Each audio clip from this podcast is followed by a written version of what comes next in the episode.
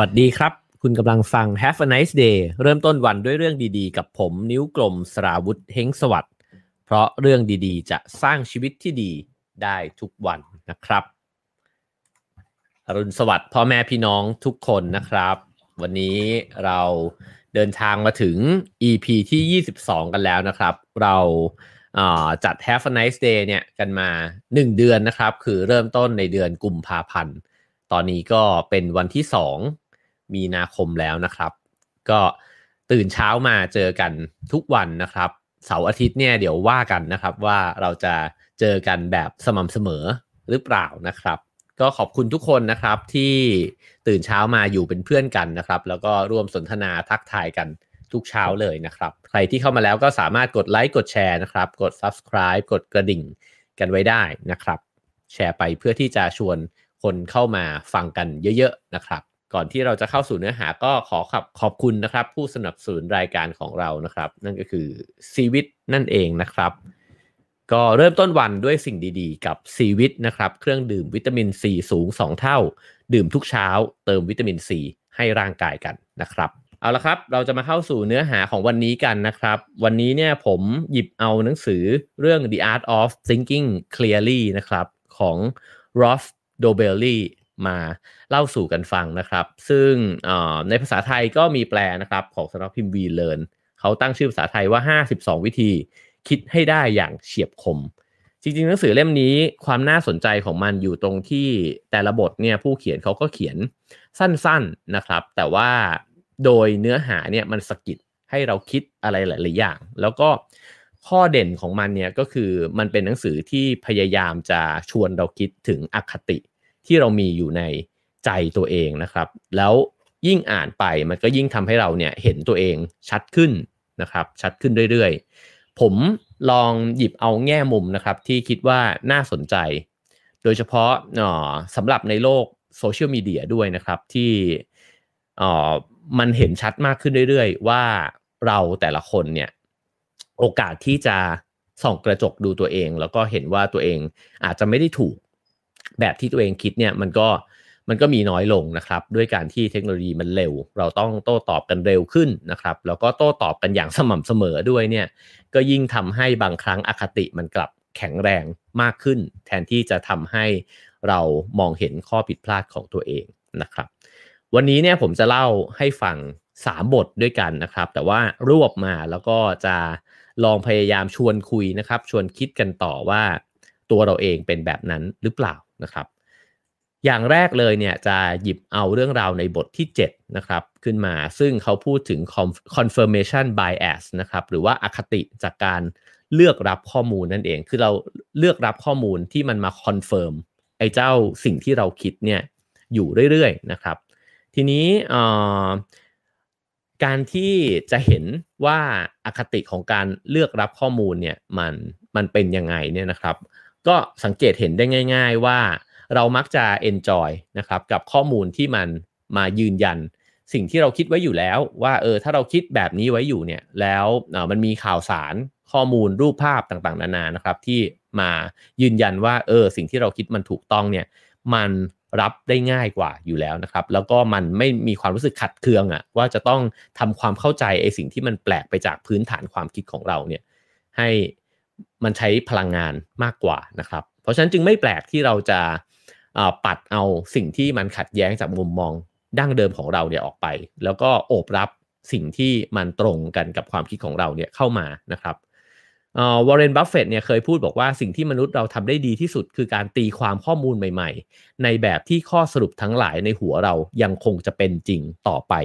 หมายความว่าเราได้ข้อมูลใหม่มามากเท่าไหร่ก็ตามเนี่ย เราก็รับมันเพื่อที่จะเอามา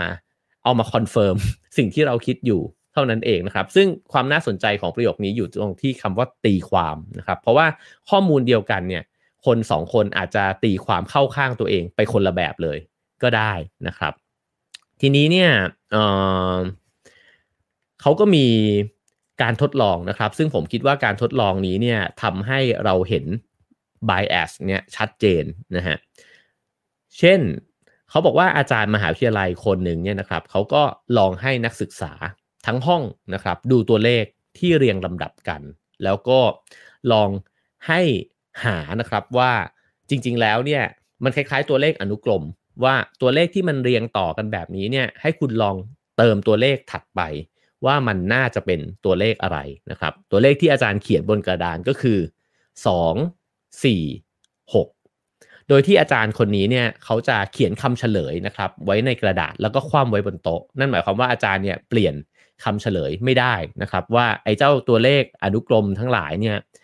อ่อหรือว่าตัวเลขที่มันจะเรียงต่อกันเนี่ยมันมีกฎอะไร ที่เป็นกฎอยู่เบื้องหลังคำตอบที่ถูกและผิดนะฮะว่ามันจะเป็นอะไรนะครับสองสี่หกอะลองตอบกันดูก็ได้นะครับ ใครที่ฟังหรือว่าดูอยู่นะครับ ว่าตัวเลขถัดไปน่าจะเป็นตัวเลขอะไรคำตอบส่วนใหญ่ครับก็จะตอบว่า 8 นะฮะผมว่านี้พื้นฐานมาก 2 4 6 8 อาจารย์ก็จะบอกว่าใช่เป็นคำตอบที่ถูก แล้วก็ให้หาตัวเลขถัดไปนะครับคำตอบก็จะเป็นว่า 10 ก็ใช่แต่บอกใช่แล้วนะฮะแล้วก็ 12 ใช่ 14 ใช่นะครับ เราจะเริ่มเห็นเส้นทางของตัวเลขนี้ว่า 2 4 6 8 10 12 14 แล้วก็ดูราวกับว่าเราค้นพบความจริงแล้วนะครับ ว่าสุดท้ายมันจะเรียงต่อกันไปเป็นเลขคู่แบบนี้ไปชั่วนิรันดร์นะครับ ซึ่งมันถูกต้องตามกฎทุกอย่างเลยนะครับ นักศึกษาก็เลยสรุปนะครับว่าอ๋อไอแผ่นกระดาษที่อาจารย์เขียนไว้เนี่ยจริง ๆแล้ว มันก็คือกฎของกฎของตัวเลขชุดนี้เนี่ยก็คือว่าตัวเลขตัวถัดไปจะมีค่ามากออยู่มากกว่าตัวเลขก่อนหน้านั้นเนี่ย อยู่ 2 เสมอนะฮะก็คือบวก 2 ไปเรื่อยๆ ว่าง่ายๆนะครับ อาจารย์บอกว่าไม่ใช่ นั่นไม่ใช่กฎที่ผมเขียนไว้ในกระดาษนะครับเป็นคำตอบที่ผิด เป็นการตีความข้อมูลที่อยู่ตรงหน้าเนี่ยที่ผิดนะครับ ก็ปรากฏว่ามีนักศึกษาที่เป็นพวกนักศึกษาหัวดื้อนะหรือว่าหัวแหลมหรือฉลาดก็ได้นะฮะคนหนึ่งเนี่ยเขาก็ลองถ่ายตัวเลขเนี่ย ที่มันไม่เหมือนที่เพื่อนๆเขาถ่ายกัน เพื่อนๆถ่ายเลขคู่มาตลอดนะครับเขาลองถ่ายอะไรที่มันหลุดกรอบไปเลยนะฮะ เช่นอาจารย์บอกว่า 2 4 6 เขาถ่ายตัวเลขถัดไปเนี่ยว่า 4 ครับ ซึ่งอาจารย์ตอบว่าไม่ใช่ นั่นไม่ได้เป็นไปตามกฎแต่ว่า 4 เนี่ยก็ไม่เป็นไปตามสิ่งที่อาจารย์เขียนไว้ในกระดาษนะครับ เขาก็เลยลองลองทายอะไรที่มันแปลกไปอีกครับว่าสองสี่หกเจ็ดล่ะ อันนี้ต่างจากเพื่อนสองสี่หกแปดนะฮะสองสี่หกเจ็ดอาจารย์บอกว่าถูกต้องเป็นไปตามกฎเอาละครับคราวนี้เนี่ยไอไอเจ้าการเรียงตัวเลขเนี่ยเริ่มรวน แล้วก็เริ่มคิดว่าอ้าวเฮ้ยมันไม่เป็นไปตามที่เราคิดไว้ในใจนี่หว่า ความเข้าใจของเราที่คิดว่าเป็นเลขคู่ไปเรื่อยๆมันผิดนี่หว่านะฮะเจ้าเด็กคนนี้เนี่ยก็ทายตัวเลขต่อไปอีกนะฮะว่าลบยี่สิบสี่คือลองทายมั่วไปเลยนะฮะลบยี่บสี่ก็ผิด นะครับเก้าถูกลบสี่สิบสามผิด เขาค่อยๆ ควานหาไปเรื่อยๆ ครับ ว่าตกลงลอจิกของไอการเรียงตัวเลขเนี่ยมันคืออะไรกันแน่ สิ่งที่มันแตกต่างจากเพื่อนนะครับก็คือ แทนที่เขาจะพยายามหาคำตอบที่ถูก เขากลับพยายามหาคำตอบที่ผิดด้วย นะครับผมว่าสิ่งนี้นี่เป็นแกนสำคัญมากเลยของการที่จัดการอคติของตัวเองนะครับ คืออคติของเราเนี่ยหาข้อมูลหรือคำตอบที่มา confirm สมมุติฐานของเราถูกไหมครับ ถ้าเราตั้งสมมุติฐานว่า 2 4 6 8 10 12 14เนี่ยเราจะทายต่อไปเรื่อยๆครับ16 18 20 เราก็ยิ่งโอ้โห ดีใจเฮ้ยเก่งจังเลยเก่งจังเลย ทายเท่าไหร่ก็ถูกนะครับ เพราะว่าสมมุติฐานนั้นมันถูกยืนยันมากขึ้นหนักแน่นมากขึ้นเรื่อยๆนะครับ แต่เราจะไม่ไม่ทายคำตอบที่คิดว่ามันผิดแล้วนะฮะทีนี้เนี่ยเมื่อมันเป็นแบบที่เจ้าเด็กคนนี้เนี่ยถามขึ้นมาคำตอบที่ถูกไอ้กฎที่ว่าของอาจารย์เนี่ยมันคืออะไรกันแน่นะครับกฎที่ว่านี้มันเรียบง่ายกว่านั้นมากเลยนะฮะอาจารย์เขียนไว้ในกระดาษแผ่นนี้ไว้ว่ากฎของตัวเลขถัดไปก็คือ ตัวเลขถัดไปต้องมีค่ามากกว่าตัวเลขก่อนหน้านั้น เท่านั้นเองครับ นั่นหมายความว่าคุณจะ 2 4 6 7 ก็ถูก 7.5 ก็ถูกนะครับ จะ 8 แล้ว 8.46 ก็ยังถูกหมดนะฮะสิ่งนี้เนี่ยเอ่อมันเป็นตัวอย่างที่ชัดเจนมากจริง ๆ ว่าเรามักเป็นแบบนักศึกษากลุ่มแรก มากกว่านักศึกษาหัวแหลมคนนี้นะครับ เรามักจะไม่หาคำตอบที่ผิดหรือเช็คตรรกะตัวเอง หรือเช็คจากความเข้าใจตัวเองว่าเออถ้ามันเป็นคำตอบที่ผิดไป มันจะผิดไหม หรือ ถ้าคำตอบที่มันผิดไปจากที่เราคิดว่ามันถูกมันดันถูกอีกอะนั่นแปลว่าไอ้ความเข้าใจของเราที่คิดว่าถูกเนี่ยมันไม่ได้ถูกทั้งหมดใช่ไหมครับรอล์ฟ โดเบลลีเนี่ยเขาก็เลยสรุปในบทนี้นะครับว่า ฉะนั้นเนี่ยสิ่งที่สิ่งที่เราควรจะตระหนักก็คือว่า เราน่าจะหาข้อผิดพลาดของเรื่องที่เราคิดว่าถูกต้อง แทนที่จะหาหลักฐานมายืนยันตัวเองนะครับว่า ว่าที่เราคิดไว้อะเห็นไหมล่ะว่ามันถูกแบบนั้นนะฮะโอเคครับ เราได้ทริคข้อแรกกันไปแล้วนะครับ ก็คือว่าหาว่าง่ายๆ คือเถียงตัวเองบ่อยๆนะครับเถียงตัวเองบ่อยๆขัดแย้งกับความคิดความเชื่อตัวเองบ่อยๆนะครับอคติเนี้ยมันจะได้จางลงนะครับ ทีนี้เขาก็พูดถึงประโยคประโยคนึงนะครับ บอกว่าไม่ว่าคุณจะดำเนินชีวิตนี้เนี่ยไปด้วยความเชื่อที่เชื่อว่าโดยเนื้อแท้แล้วเนี่ยทุกคนเป็นคนดี หรือโดยเนื้อแท้แล้วเนี่ยทุกคนเป็นคนเลวเนี่ยคุณก็จะเห็นผู้คนรอบๆตัวคุณเป็นแบบนั้นเนี่ยมายืนยันสิ่งที่คุณเชื่อแน่นอนนะครับ เพราะว่าทันทีที่คุณบอกว่าโดยเนื้อแท้ทุกคนเป็นคนดี คุณก็จะเจาะลงไปถึงรากของความดีของผู้คนนะฮะหรือว่าถ้าคนทำผิดเนี่ยคุณก็จะพยายามคุยหาเหตุผลของเขาจนได้นะครับ แต่ถ้าบอกว่าทุกคนเป็นคนเลวเนี่ยก็เช่นกัน เราก็จะมีแว่นแว่นนั้น แล้วก็มองเห็นความเลวเนี่ยของผู้คนที่ชัดเจนด้วยเช่นกันนะครับ เพราะฉะนั้นมนุษย์เนี่ยดูเหมือนว่าเราใช้ชีวิตเนี่ยด้วยด้วยด้วยวิธีการคิดแบบนี้เนี่ยอยู่เสมอนะครับ จริงๆ ผมว่ามันก็ลิงก์กันกับเรื่อง System 1 System 2 ที่เราเกินกันมาก่อนหน้านี้ด้วยนะครับ ก็คือว่ามันง่ายกว่าในการที่เราจะตั้งโจทย์ไว้แล้ว แล้วก็ตั้งข้อสรุปเอาไว้ในใจนะครับ หลังจากนั้นก็พยายามที่จะใช้ข้อมูลใหม่ทั้งหมดนะครับ ใช้ประสบการณ์ใหม่ สถานการณ์ใหม่ผู้คนใหม่ ๆ ทั้งหมดเนี่ยมายืนยันในสิ่งที่เราเชื่อมันง่ายกว่า มันเข้าใจง่ายกว่าชีวิตมันดำเนินไปด้วยพลังงานที่มันน้อยกว่านะครับไอการขัดแย้งกับตัวเองเนี่ยมันปวดหัวกว่าเยอะนะครับเอ่อซึ่งเขาบอกว่าแทบทุกคนแล้วก็ในทุกอาชีพเนี่ยมันมีเรื่องราวของอคติที่ตกหลุมพรางของความคิดตัวเองแบบนี้เนี่ยด้วยกันทั้งนั้น อันหนึ่งที่เป็นตัวอย่างชัดเจนคือเขาบอกว่าพวกนักข่าวสายธุรกิจนะครับ ซึ่งมักจะนำเอามักจะสร้างทฤษฎีบางทฤษฎีขึ้นมานะครับ โดยที่นำเอาหลักฐานเล็ก ๆ น้อยๆเนี่ยมาสนับสนุนทฤษฎีของตัวเอง เช่น บอกว่า Google เนี่ยประสบความสำเร็จอย่างสูงเลย ก็เพราะว่าเขาเป็นบริษัทที่บ่มเพาะวัฒนธรรม แห่งความคิดสร้างสรรค์นะครับ ก็คือสรุปไปว่า Google เนี่ยสำเร็จมาได้ทุกวันนี้เนี่ยเพราะว่าเน้นในเรื่องของ creativity นะครับ แล้ววิธีการที่จะนำมาสนับสนุนทฤษฎีนี้เนี่ยก็คือไปหาบริษัทอีกสักสองสาแห่ง ที่ประสบความสำเร็จเหมือนกัน แล้วก็เน้นเรื่องความคิดสร้างสารรค์เหมือนกันเนี่ยมายืนยันข้อสรุปนี้ใช่ไหมครับ แต่สิ่งที่เราจะไม่เคยได้อ่านเจอเลยก็คือว่า เขาจะไม่ได้เอาหลักฐานแย้งเนี่ยมามาเขียน อยู่ในในบทความนั้นด้วยจริง ๆ ผมว่ามันเป็นวิธีการเขียนของออของการเขียนหนังสือเลยก็ว่าได้นะครับ การที่เราจะยืนยันเหตุผล หรือว่าความคิดใดความคิดหนึ่งเนี่ยเราก็พยายามที่จะนำเอาองค์ประกอบต่างๆ ที่มันมีหน้าตาเหมือนกันเนี่ยมาร้อยเรียงเข้าด้วยกันนะครับ เพื่อที่จะยืนยันว่าสิ่งที่เรากำลังจะบอกกับคุณเนี่ยมันเป็นเรื่องที่คุณควรจะเชื่อนะนะครับเขาบอกว่าจริง ๆ มันมี สมมติฐานได้อีกหลายแบบนะครับ เช่น มันอาจจะมีบริษัทที่ไม่เคยให้ความสำคัญกับความคิดสร้างสรรค์เลยเนี่ยที่ที่ประสบความสำเร็จนะฮะคืออาจจะไม่ได้ให้ความสำคัญกับความคิดสร้างสรรค์ขนาดนั้นนะ่ะแต่ก็ประสบความสำเร็จในอีกแบบหนึ่งนะครับ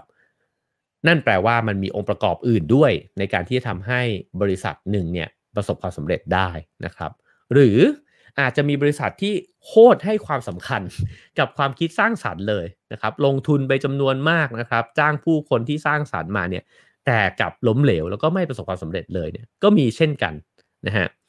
จริงๆแล้วสิ่งนี้เนี่ยไม่ได้ต้องการจะบอกว่าอ๋อนักข่าวสายธุรกิจ หรือใครก็ตามที่เขียนอะไรแบบนั้นเนี่ยมันผิดไปซะหมด แต่มันชวนให้คนอ่านต่างหากนะฮะที่คิดว่าไอ้ข้อสรุปแบบที่เราเห็นว่ามันเป็นข้อสรุป ง่าย ๆ แบบนั้นเนี่ยมันมันจะต้องกระตุกเตือนตัวเองด้วยอะว่ามันไม่ได้เป็นแบบนั้นเพียงแค่เหตุผลเดียวนะครับ แต่ว่า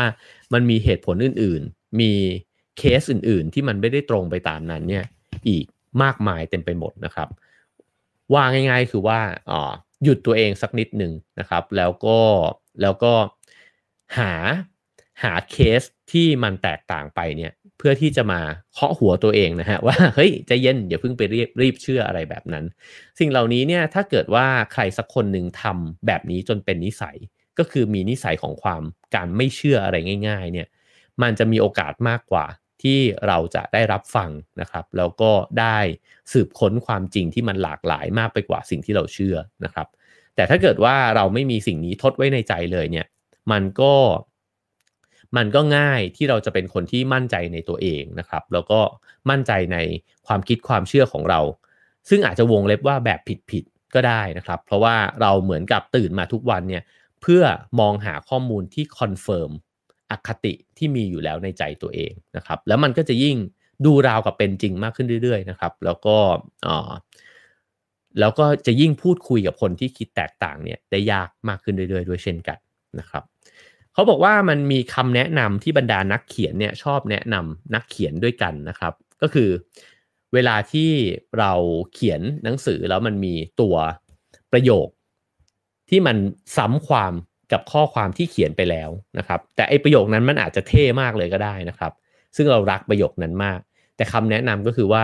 ให้ฆ่าสุดที่รักของคุณทิ้งซะ ถ้าคุณอยากให้งานเขียนของคุณมันไม่ยืดย้วยนะฮะก็พยายามที่ตัดประโยคที่คุณพูดไปแล้วเนี่ยออกไป คุณอาจจะรักมันมากก็ได้ แต่คุณต้องตัดออกไปคำแนะนำของรอฟเดอร์เบลลี่ในเรื่องของอคติก็เช่นกันนะครับเขาก็บอกว่าถ้าเกิดว่าคุณอยากเป็นคนที่ลดอคติตัวเองลงเนี่ยก็ให้ค่าขีดค่าความเชื่อของตัวเองที่เราเคยคิดว่าเราชอบมันมาก ๆ เนี่ยทิ้งอยู่บ่อยๆ ทิ้งด้วยวิธีอะไรนะครับ ก็ด้วยวิธีการ หาหลักฐานมา มาฆ่ามันทิ้งนั่นเองนะฮะว่าเฮ้ยไม่จริงมันไม่ได้เป็นแบบที่เราคิดไว้นะครับ ซึ่งส่วนที่เล่าไปเนี่ยก็จะเห็นว่าอาคติมันเกิดขึ้นมาจากอะไรนะครับ ผมว่าลองคิดถึงตัวเลข 2 4 6 8 10 12 ที่เล่าไปเนี่ยเอาไว้ในใจเสมอนะครับ แล้วก็เห็นว่าจริง ๆ แล้วคำตอบที่ถูกต้องอาจจะเป็น 2 4 6 7 7.5 7.84 นะครับ ซึ่งมันก็เป็นคำตอบที่ถูกด้วยเช่นกัน ทีนี้เนี่ยก็มาถึงหัวข้อนะครับว่าเขาบอกว่าเออทำไมเนี่ยเราถึงเราถึงไม่ค่อยคิดว่าตัวเองเนี่ยผิด เพราะว่าธรรมชาติของมนุษย์เนี่ยมักจะมีอคติในการคิดเข้าข้างตัวเอง เอาไว้ก่อนนะฮะเช่นโอสิ่งเหล่านี้เนี่ยผมว่ามันเกิดขึ้นได้อยู่ในทุกทุกช่วงเวลาของชีวิตเลยนะฮะสมมุติว่าในตอนที่เราเป็นเด็กเนี่ยแล้วเราทำสอบได้ดี เราจะบอกว่าโอ้เราเตรียมตัวมาดีมากเลยอะครั้งนี้เราอ่านหนังสือมาดีนะครับ แต่ถ้าเกิดว่าเราสอบได้คะแนนไม่ดีเนี่ย เราจะเริ่มโทษอย่างอื่นละว่า โหวันนั้นเนี่ยแบบรถติดอะมันเลยหงุดหงิดก่อนเข้าห้องสอบนะครับ หรืออาจารย์เก็บกระดาษคำตอบเร็วมากเลยอะจริง ๆ มันยังเหลือเวลาในนาฬิกาเรามันยังเหลือเวลาอีกตั้งเยอะนะครับ คือเวลาที่เราทำได้ไม่ดีเนี่ย มันดูเรากับว่าทุกอย่างมันผิดไปหมดเลยอะคนที่ไม่ผิดคือเรานะฮะแล้วก็ เขาบอกว่าการซื้อหุ้นก็เหมือนกัน เวลาที่คนเนี่ยพอซื้อหุ้นแล้วมันถูกนะฮะ มันได้หุ้นที่คุณได้ตังค์อะวางง่ายๆนะฮะ ก็จะชื่นชมว่าโหเห็นไหมเนี่ยผมวิเคราะห์ข้อมูลมาอย่างดีนะครับ บางคนอาจจะบอกผมพลอตกราฟมาแล้วนะฮะ แต่เวลาที่ไปซื้อหุ้นผิดนะฮะ แล้วมันก็ราคาตกลงเนี่ย ก็จะโทษนู่นโทษนี่ไปหมดเลยนะฮะเอ้ยตลาดมันเป็นอย่างนี้นะครับ เนี่ย บริษัทนี้มัน มันแบบเล่นไม่ซื่ออะไรต่างๆนานานะครับ แต่ว่าเราจะไม่โทษตัวเอง เราจะไม่โทษตัวเองเลยนะครับ แล้วก็เออมันจึงเป็นเรื่องเรื่องที่ธรรมดามากเขาบอกว่าในในหนังสือเล่มนี้เนี่ยผู้เขียนเขาก็แซวตัวเองนะครับ ว่าสมมุติเขาเกิดเขียนหนังสือขึ้นมา แล้วหนังสือเนี่ยมันติดอันดับเบสเซลเลอร์เลยเขาก็จะบอกว่า โอ้ผมคิดว่าอยู่แล้วแหละ เพราะว่าเล่มเนี้ยผมเก่งเวลาว่ามันเป็นหนังสือที่ดีที่สุดของผมเลยนะครับ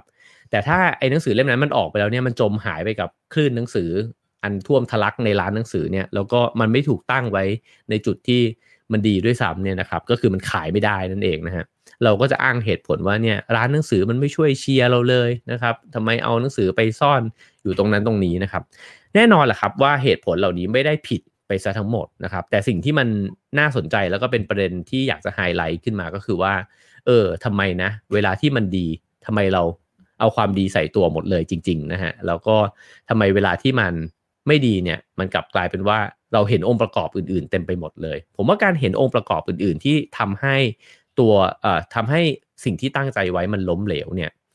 มันดีนะครับ เพราะว่ามันกลับทำให้เราได้ทบทวนว่าเราจะอุดรูโวเหล่านั้นยังไง แต่เวลาที่สำเร็จแล้วมองไม่เห็นองค์ประกอบอื่นเนี่ยผมว่านั้นอันตราย เพราะมันอาจจะทำให้เราคิด ผลอคิดไปเองก็ได้ว่าความสำเร็จที่ได้มามันง่ายเกินไปอะมันเกิดขึ้นจากเราเท่านั้นมันจริง ๆ มันอาจจะมีองค์ประกอบอีกมากมายเลยก็ได้ที่ทำให้เราสำเร็จ หรือบางครั้งมันอาจจะอยู่ในช่วงเวลาที่เราฟลุกสำเร็จขึ้นมาก็ได้ เพราะว่าเออมันมีเหตุปัจจัยอื่นนะครับ เช่น คู่แข่งเขาอาจจะยังไม่ทำการตลาดในช่วงนั้นอะไรแบบนี้มากมายเต็มไปหมดนะฮะแต่เรากลับมองไม่เห็นเลยนะครับ ซึ่งเเขาบอกว่าเวลาที่มีการทดลองเนี่ยนะครับ แล้วก็ได้ให้ผู้เข้าร่วมทดลองเนี่ยได้ลองประเมินนะครับ แต่ละคนเนี่ยก็มักจะประเมินความยุติธรรมนะฮะของตัวเองเนี่ยโดยที่ให้คะแนนเนี่ยสูงกว่าสูงกว่าความเป็นจริงอยู่เรื่อยนะครับ แล้วก็มักจะประเมินความสำเร็จของตัวเองเนี่ยสูงกว่าความเป็นจริงด้วยเช่นกันนะครับ มีการทดลองหนึ่งนะฮะที่เขาบอกว่า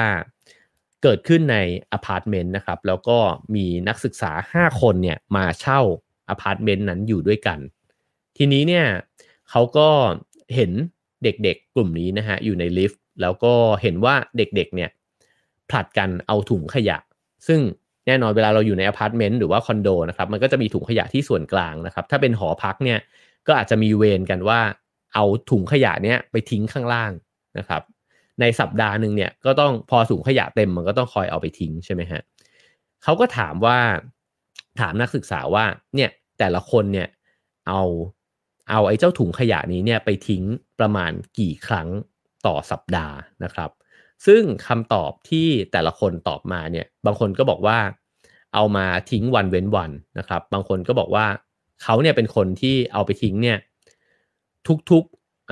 ทุกๆสามวันนะครับ บางคนก็บอกว่าเขาเนี่ยเป็นคนที่เอามาทิ้งเนี่ยเกือบทุกวันเลยนะครับ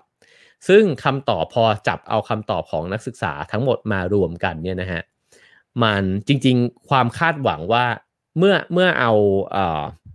เมื่อเห็นแล้วว่าจำนวนนักศึกษามีเท่านี้ และจำนวนการครั้งในการไปทิ้งเนี่ยมันมีเท่านี้เนี่ยการตอบออกมาเนี่ยมันควรจะบวกกันแล้วเนี่ยได้ประมาณ 90%หรือว่า 100%นะครับ แต่ปรากฏว่าคำตอบของแต่ละคนเนี่ยพอเอามาบวกรวมกันเนี่ยมันรวมกันได้ถึง 320%นะครับนั่นหมายความว่าจำนวนครั้งที่แต่ละคนพูดเนี่ยมันมากกว่าจำนวนครั้งที่ตัวเองทำทุกคนเลยนะฮะคือคนนึงเนี่ยอาจจะวีคหนึ่งเนี่ยเขาอาจจะทำหน้าที่นั้นเนี่ยแค่ครั้งเดียวเอง แต่เขาตอบอาจารย์บอกว่าเขาไปทิ้งสามครั้งนะฮะในขณะที่อีกคนนึงอาจจะไปทิ้งสามครั้ง แต่บอกว่าผมทิ้งเกือบทุกวันเลยครับ ก็คือบอกอาทิตย์หนึ่งเนี่ยผมทิ้งสักห้าวันนะ ราะฉะนั้นพอบวกกันแล้วสมมติอาทิตย์หนึ่งมี 7 วันเนี่ยครับปรากฏว่าบวกกันไปเนี่ยมันได้ 21 วัน คือเหมือนกับคุณแย่งกันทิ้งขยะขนาดนั้นนะฮะนั่นหมายความว่าเเราทุกคนเนี่ยประเมินบทบาทของตัวเองเนี่ยสูงเกินจริง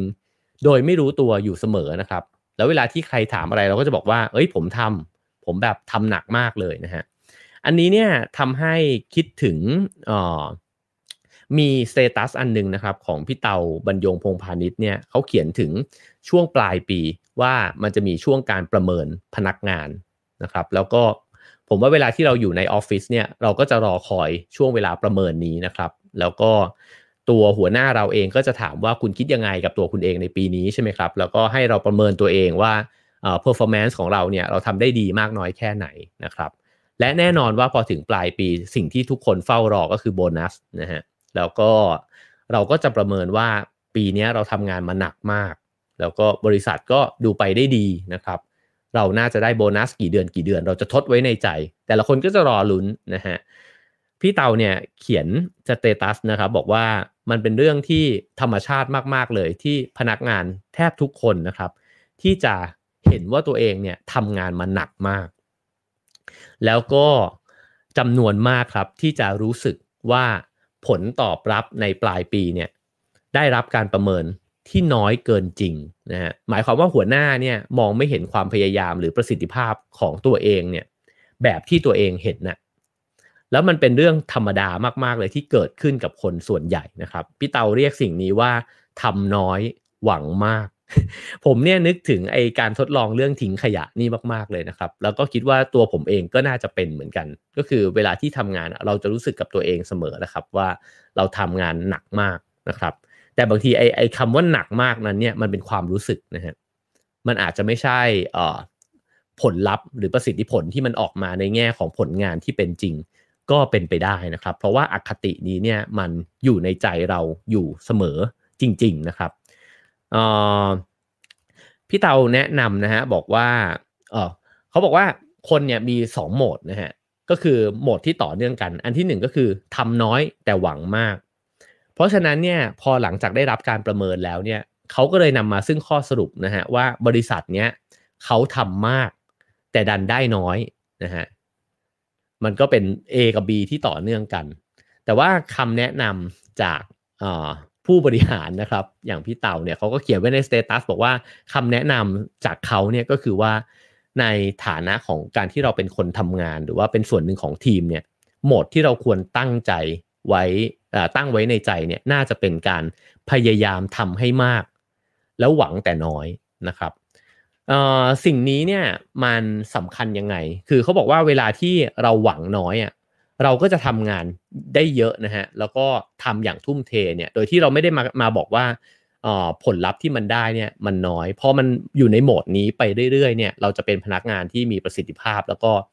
ตัวหัวหน้าเองเนี่ยก็รู้สึกดีกับเรานะครับ อยากจะให้เราทำงานที่ที่มันท้าทายขึ้นที่มันมีได้รับบทบาทที่มันมีการรับผิดชอบที่มากขึ้นนะครับ วันนั้นเนี่ยที่เปิดห้องในคลับเฮาส์นะครับแล้วก็ได้คุยกับ พี่โจธนาเทียนอัจฉริยะนะครับแล้วก็พี่ตุ้มหนุ่มเมืองจันเนี่ยก็มีผมโยนคำถามเข้าไปว่าผมเคยได้รับคำถามมาจากพนักงานประจำนะครับเขาถามว่าเวลาที่เราเข้าไปทำงานในบริษัทบริษัทหนึ่งเนี่ยแล้วเราอาจจะเห็นว่าบริษัทนี้เนี่ยเป็นบริษัทที่เราอยากทำงานด้วยมาก ๆนะครับ แต่พอเข้าไปแล้วเนี่ยเรากลับไปเจอหัวหน้าที่เรารู้สึกว่ามันผิดคาดอะมันไม่ได้เป็นแบบ แบบที่เราฝันไว้นี่หว่า บริษัทดูดีมากเลย แต่หัวหน้าไม่ได้เป็นแบบที่เราคิดไว้นะครับ ซึ่งจริง ๆ แล้วรายละเอียดมันก็คงจะคุยกันได้เยอะมากว่า หัวหน้าไม่ได้เป็นแบบที่เราคิดไว้เนี่ย เราคิดอะไรไว้ แล้วเขาผิดหรือเปล่าที่เขาไม่ได้เป็นแบบที่เราคิดไว้นะครับ แต่คำถามก็คือว่าถ้ามันเป็นแบบนั้นแล้วอะทำยังไงเราถึงจะได้ทำงานกับหัวหน้าที่เราอยากทำงานด้วยนะฮะ คำตอบของพี่ๆเนี่ยซึ่งรวมถึงพี่จิ๋มสุวภาเจริญยิ่งด้วยเนี่ยนะครับ ก็ตอบในลักษณะที่คล้ายกันมากเลย คือเขาตอบบอกว่า การที่เราจะบอกว่าหัวถ้าเราอยากทำงานกับหัวหน้าที่เราอยากทำงานด้วยเนี่ยจะต้องทํำยังไง ตัวเราเองควรจะถามตัวเองก่อนว่าเราเป็นลูกน้องที่น่าทำงานด้วยแล้วหรือยังนะครับ อันนี้เป็นเรื่องเดียวกันกับอาคติที่ในหนังสือเล่มนี้พูดเหมือนกันนะครับ ว่าเรามักจะไม่เห็นครับว่าตัวเราเองเนี่ยผิด ผิดในแง่นี้ก็คือว่าเราอาจจะยังมีคุณสมบัติ ไม่ดีพอสำหรับการที่จะได้ทำงานกับหัวหน้าที่เก่ง หรือหัวหน้าในฝันของเราก็ได้นะครับคำแนะนำจากพี่ๆในห้องคลับเฮาส์ในวันนั้นเนี่ยก็คือบอกว่า เราก็ย้อนกลับมาดูที่ตัวเองว่า เราจะทำยังไงให้เราเป็นพนักงานที่มีแต่หัวหน้าอยากดึงตัวเราไปทำงานนะครับ เราเอ่อเราทุ่มเทเต็มที่แล้วหรือยังนะครับ เรา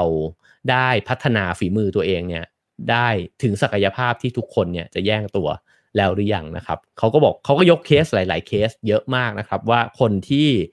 เราเห็นว่าประสบความสำเร็จทั้งหลายเนี่ยจริง ๆ ในช่วงแรกเนี่ยเป็นมนุษย์นักยกมือนะฮะอย่างเคสของคุณตันภาสกรนาทีเนี่ย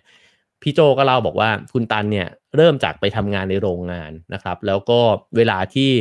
หัวหน้าถามบอกใครทำอันนี้ได้บ้าง คุณตันจะยกมือเป็นคนแรกนะครับ แล้วก็อะใครอยู่ดึกได้บ้าง ยกมือ วันเสาร์ใครเข้ามาได้บ้าง ยกมือนะครับ คือเขาบอกว่าพนักงานแบบนี้เนี่ยโอพอเห็นผ่านไปแล้วสักปีหนึ่งอะ่ะเรารู้สึกว่าเราไม่อยากเสียคนคนนี้ไปอะ คนบ้าอะไรทำได้ทุกอย่างนะครับ แล้วคุณตันก็เปิดแผลให้ดูว่าเนี่ยมีแผลแผลหนึ่งที่ติดอยู่ในร่างกายเนี่ยนะครับ ว่าเนี่ยเขาได้แผลเนี้ยมาจากการเป็นนักยกมือ เพราะวันหนึ่งเนี่ยหัวหน้าเขาถามว่า ใครขี่มอเตอร์ไซค์ได้บ้าง คุณตันก็ยกมือ ทั้งทั้งที่ตอนนั้นเนี่ยขี่มอเตอร์ไซค์ไม่เป็นนะครับ แล้วก็พยายามที่จะทำงานเนี้ยที่ได้รับมอบหมายมาเนี่ยด้วยการขี่มอเตอร์ไซค์ไม่ไม่แน่ใจว่าไปส่งของหรือทำอะไรสักอย่างนะครับ แล้วก็มอเตอร์ไซค์ล้ม แต่ว่าไอ้แผลนั้นเนี่ยมันก็เป็นเครื่องยืนยันมาก ๆ เลยว่าทำได้ทำไม่ได้นะครับ แต่ว่ามีใจที่อยากจะทำก่อน แล้วก็ทุ่มเทที่จะทำสิ่งนั้นให้ดีที่สุดให้ได้นะครับ แล้วเขาก็เติบโตขึ้นมาจาก mindset แบบนั้นนะครับ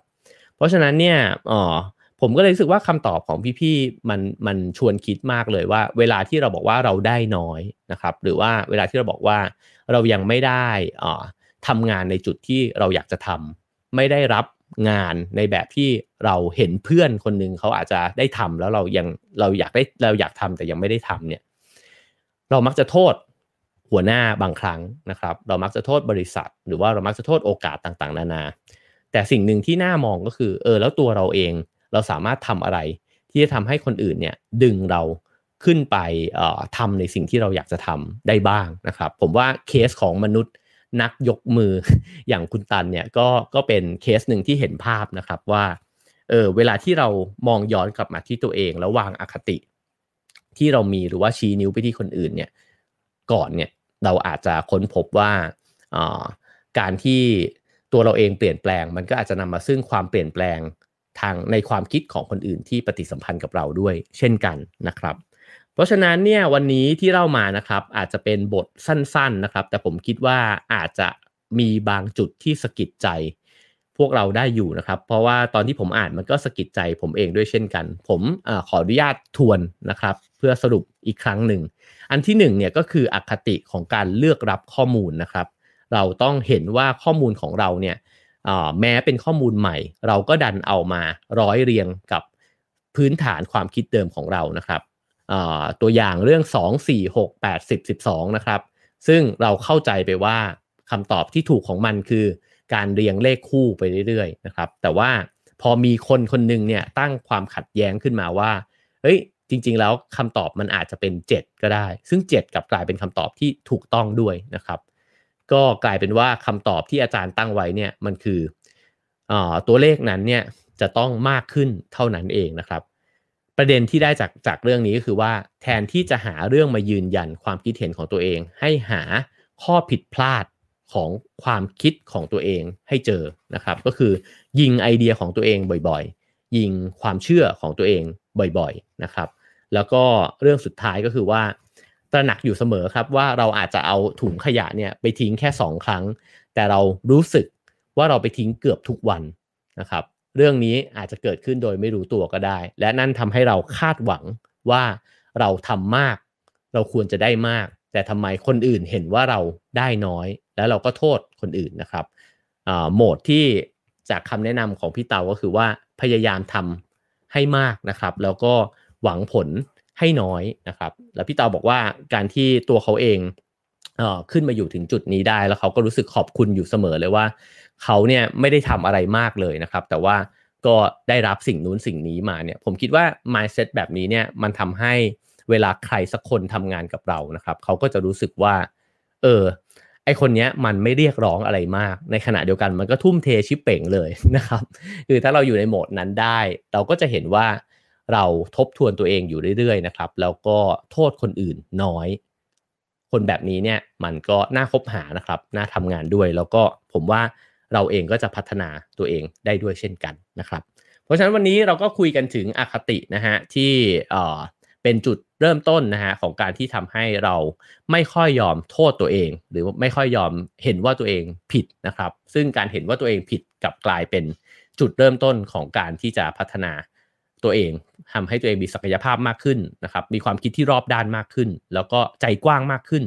รวมถึงมีความเข้าใจคนอื่นที่คิดไม่เหมือนเรา และมีข้อมูลไม่ตรงกันเนี่ยมากขึ้นด้วยนะครับครับผมทั้งหมดนั้นคือเนื้อหาใน Have a nice day ประจำวันนี้นะครับ